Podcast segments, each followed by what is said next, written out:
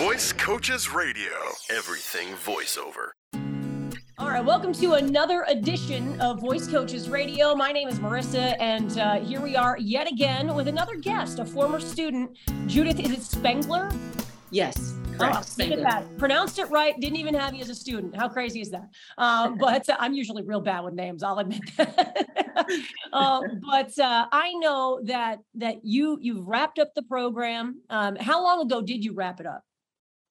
Well, I made my demo in October of 2021.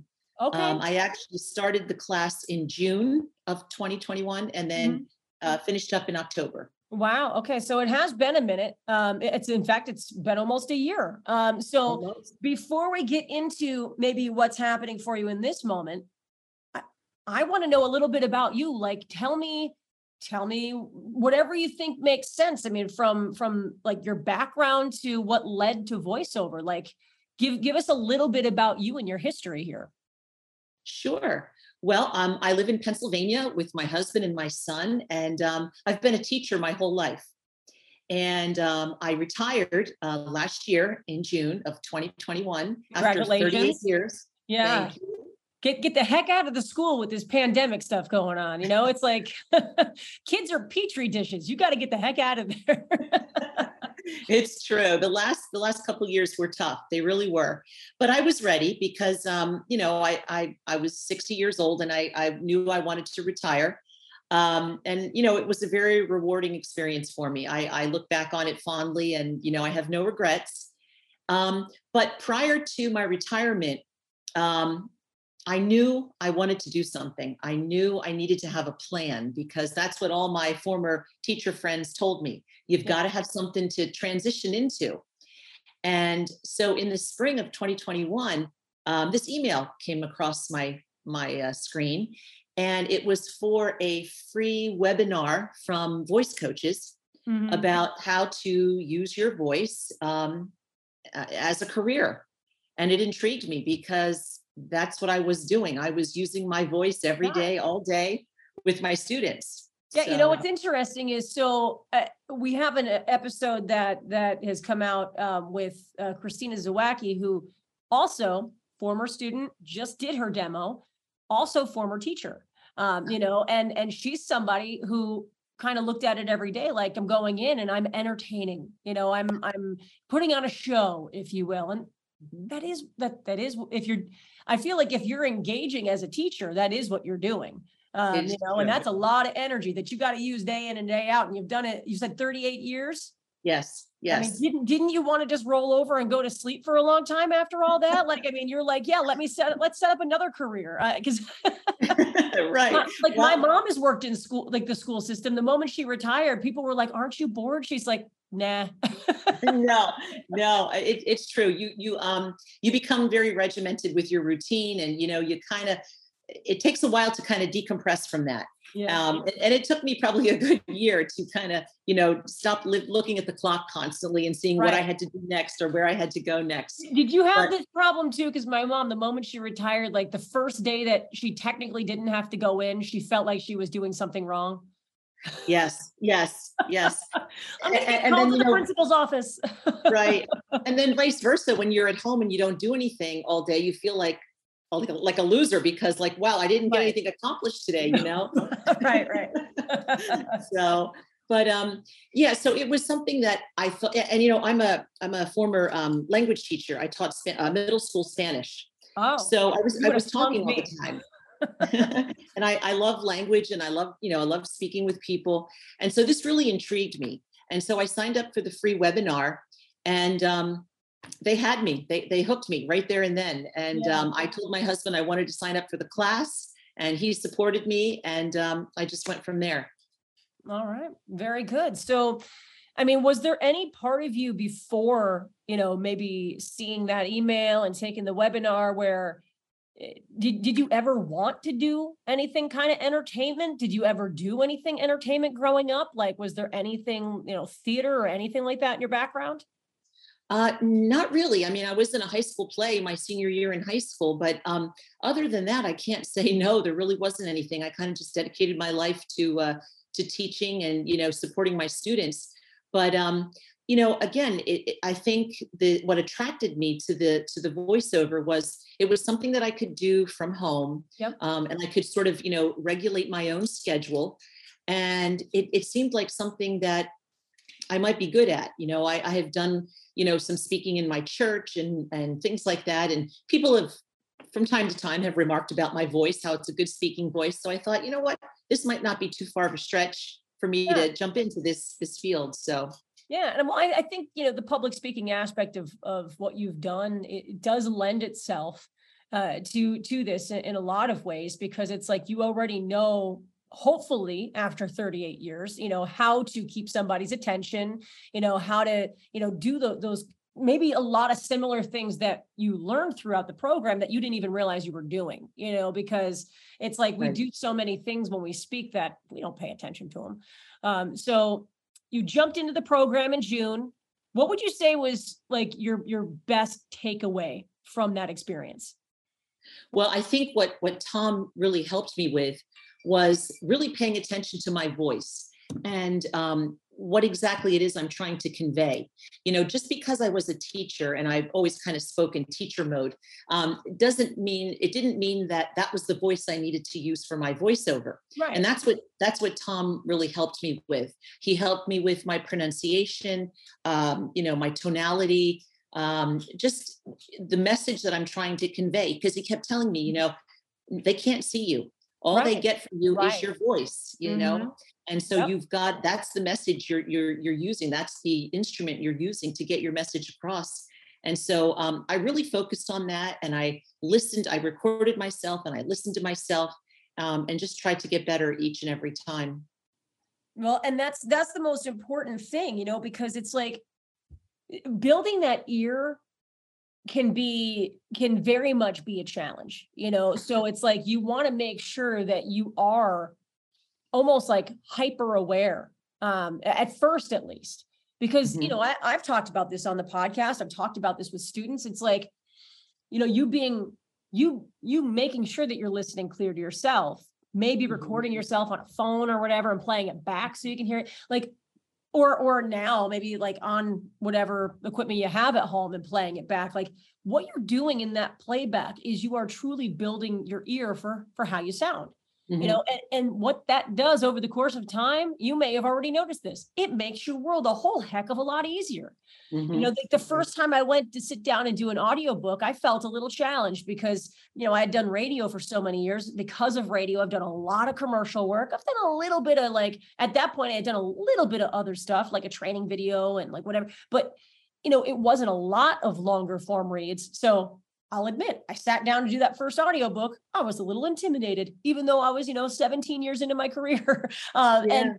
And the moment that I started, I realized as I was going, it's like I would stumble over something and correct it immediately, or I would have something come out and be like, in my head going, no, that's not it. I do it again. So when mm-hmm. I went to edit, I was taking the second take of everything. And I almost impressed myself. I was like, oh, well, look at that. I've built a very good ear over the course of, you know, like almost 20 years. So cool. Well, now that this time has passed, right? You've gone through the program, you did the demo, months, almost a year has passed since that time. What were your first steps afterwards? Like what were your first steps just to kind of start to dip your toe in the voiceover world?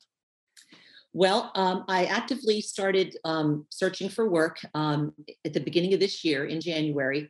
And I started, and I used my advice, the advice that was given to me from my class, you know, reach out to local businesses, local venues, TV stations, radio stations, things like that. And colleges, universities, you name it. I reached out to everyone and anyone I could think of, you know, that yeah. fit that, that platform that I wanted to try to get into. Initially, not a lot of response. I have to say, you know, a few little bites here and there. I was asked to audition for some audio books, and that didn't pan out.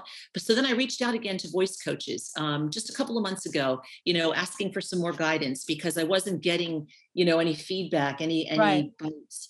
And I know that can feel very discouraging, you know, and that's the thing is like, we've talked about this before. It's like, you don't, yes. I mean, getting the no can feel discouraging. You know, just not getting replies can be discouraging. And it's always trying to keep in mind of what might be happening on the other end of that email. You know, well, maybe it got flagged and it went to their spam. Maybe they never even saw it. You know, yeah. Maybe they did see it. They meant to reply, and everybody's wearing a million hats these days, and it just didn't happen. You know, or maybe they got your email and they're like, well, I don't have any use for her right now. I'm going to hold on to this. Like, I mean, you never know what's happening on the other end, but when you're just starting or you are somebody who's established and you're not getting any kind of feedback, it's like, oh, like, what am I doing wrong? What can I change? What should I do? So, right. So what happened from there?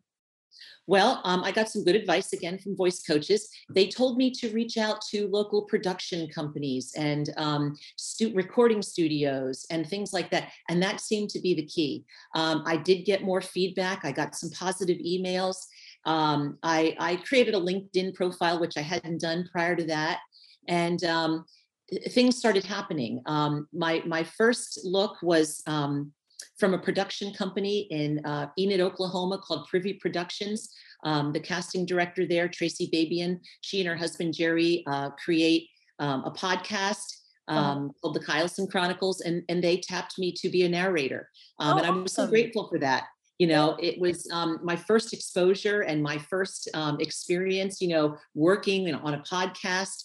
And then from there, I got noticed by an educational software company called Saris Ed, based in Austin, Texas. And that's what I'm currently doing now. I'm recording educational videos for them. So look at you. You're a rock star, Judith. Oh, my goodness. You know, it's like, again, I didn't have you as a student, you know, so it's like, and I like, this is our first time meeting. I had no idea what you had going on. That's awesome. Thank you. And see, sometimes it's just like a matter of perspective change, or it's a matter of, you know, going a different avenue that maybe crossed your mind at some point, but you were like, well, I'm going to do this first. And it's like, all right, we're going to shift gears. We're going to take a right here when we wanted to take a left, you know, and all of a sudden, boom, look at that. So right now, while you're doing these things, are you doing these from home? I am working from home. Yep. I have my little mini recording studio at home, and, you know, it's great because I can kind of work, you know, when I need to work, and I really enjoy it. It's, you know, I find the work enjoyable because I know the videos that I'm creating are going for students, you know, that are working towards a degree. And, you know, it may not be the most exciting content for a lot of people, but as a former teacher, you know, I find it rewarding because I know that this video is going to help someone, you know, on their educational journey. So I do enjoy that. So look at you. You didn't actually retire from being a teacher. You just transitioned to a different form of teaching. Right. You've allowed yourself a little bit more flexibility in your schedule. That's all. But yeah. No, that's a beautiful thing. And you know, I think you are the good example of why you don't just stop. Mm-hmm. You know, because you could have easily just been like, you know what, I tried. Yeah. You know, and take it personally and take it to heart and feel like, okay, maybe I just wasn't good enough. But in reality, you're good enough. Just like so many of our students that they get through the program, they get done and, you know, maybe get some traction, but they decide, you know, I haven't had any traction in months. Like, I don't know what I'm doing wrong. I'm just going to, clearly it's me. Like, no, don't take it personally. You got to keep going. It's the two big words that I've always leaned on of keep going. And just, you know, again, it comes back to maybe changing perspective or ideas, different avenues to go through. And I'm glad that we could help you with that, you know, because look what's happened now. It's true. It's so true. It would have been easy to just quit. And I didn't want to, like, that wasn't an option for me. Like, I wanted to keep going. And it, like, you're so true. It's so true in what you say that I just had to change directions. You know, I sort of had my mind set on, well, maybe I'm just going to do audiobooks or that sort of thing. But I don't think you can have just one mindset that this is what I want to do. There are a lot of opportunities out there, and you have to be open to all of them, whether it's a podcast or whether it's a learning video or whatever. The other stuff will come the more experience you get, I think. So yeah, the better that you develop your skill, the more opportunity there is. And it does take time. I mean, mm-hmm. I always end up in class utilizing the guitar as a good example, because, like, you know, when I first picked that up, my hand cramped, my fingers felt like they were going to fall off, like they were bleeding, you know, and like, yeah, it sucked at first. And now listen, I'm not going to say I'm Jimi Hendrix. If I put a lot more effort into it, maybe I could have gotten there. But I'm able to play chords, and I can't read sheet music. I never have really been able to. I'm slightly dyslexic. I think that's part of the problem. But like, I know how to utilize that guitar, and I've taught myself so much on it that I can go ahead and write a song, you know, and it's like another appendage of my body. But that took time for that to feel that way. And this,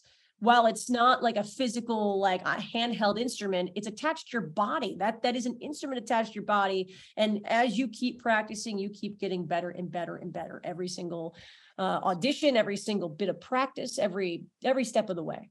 Right. You know? That was something that Tom really stressed to me too, is that, you know, I don't have to sound like him, or I don't have to sound like anybody else. I just have to sound like me. You know, my voice is my voice, and it may not be right for this job, but maybe it's right for some other job, mm-hmm. you know, and that seems to be what the industry is all about now is, you know, different voices for different things. And like I say, I'm not really a character voiceover actor. I don't really do voices. Yes. Yeah. Never say never.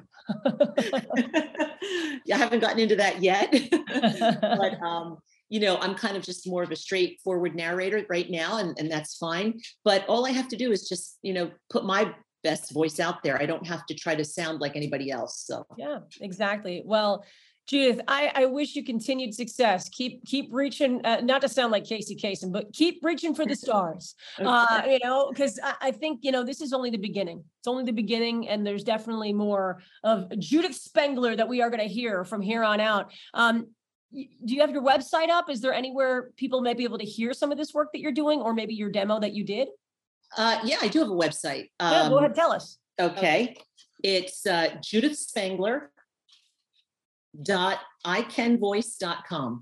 All right. Beautiful, beautiful. Judith, thank you for spending some time with me this morning and kind of, you know, opening some eyes for those that maybe are doing the program right now, or just some people that might be listening in that are doing it all on their own.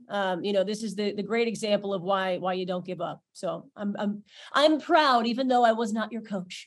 Oh, thank you, Marissa. It was so nice meeting you and talking with you. Yes, of course. Anybody that has anything they want discussed here on the podcast, info@voicecoaches.com. We will have a brand new episode coming your way next week. Stay safe.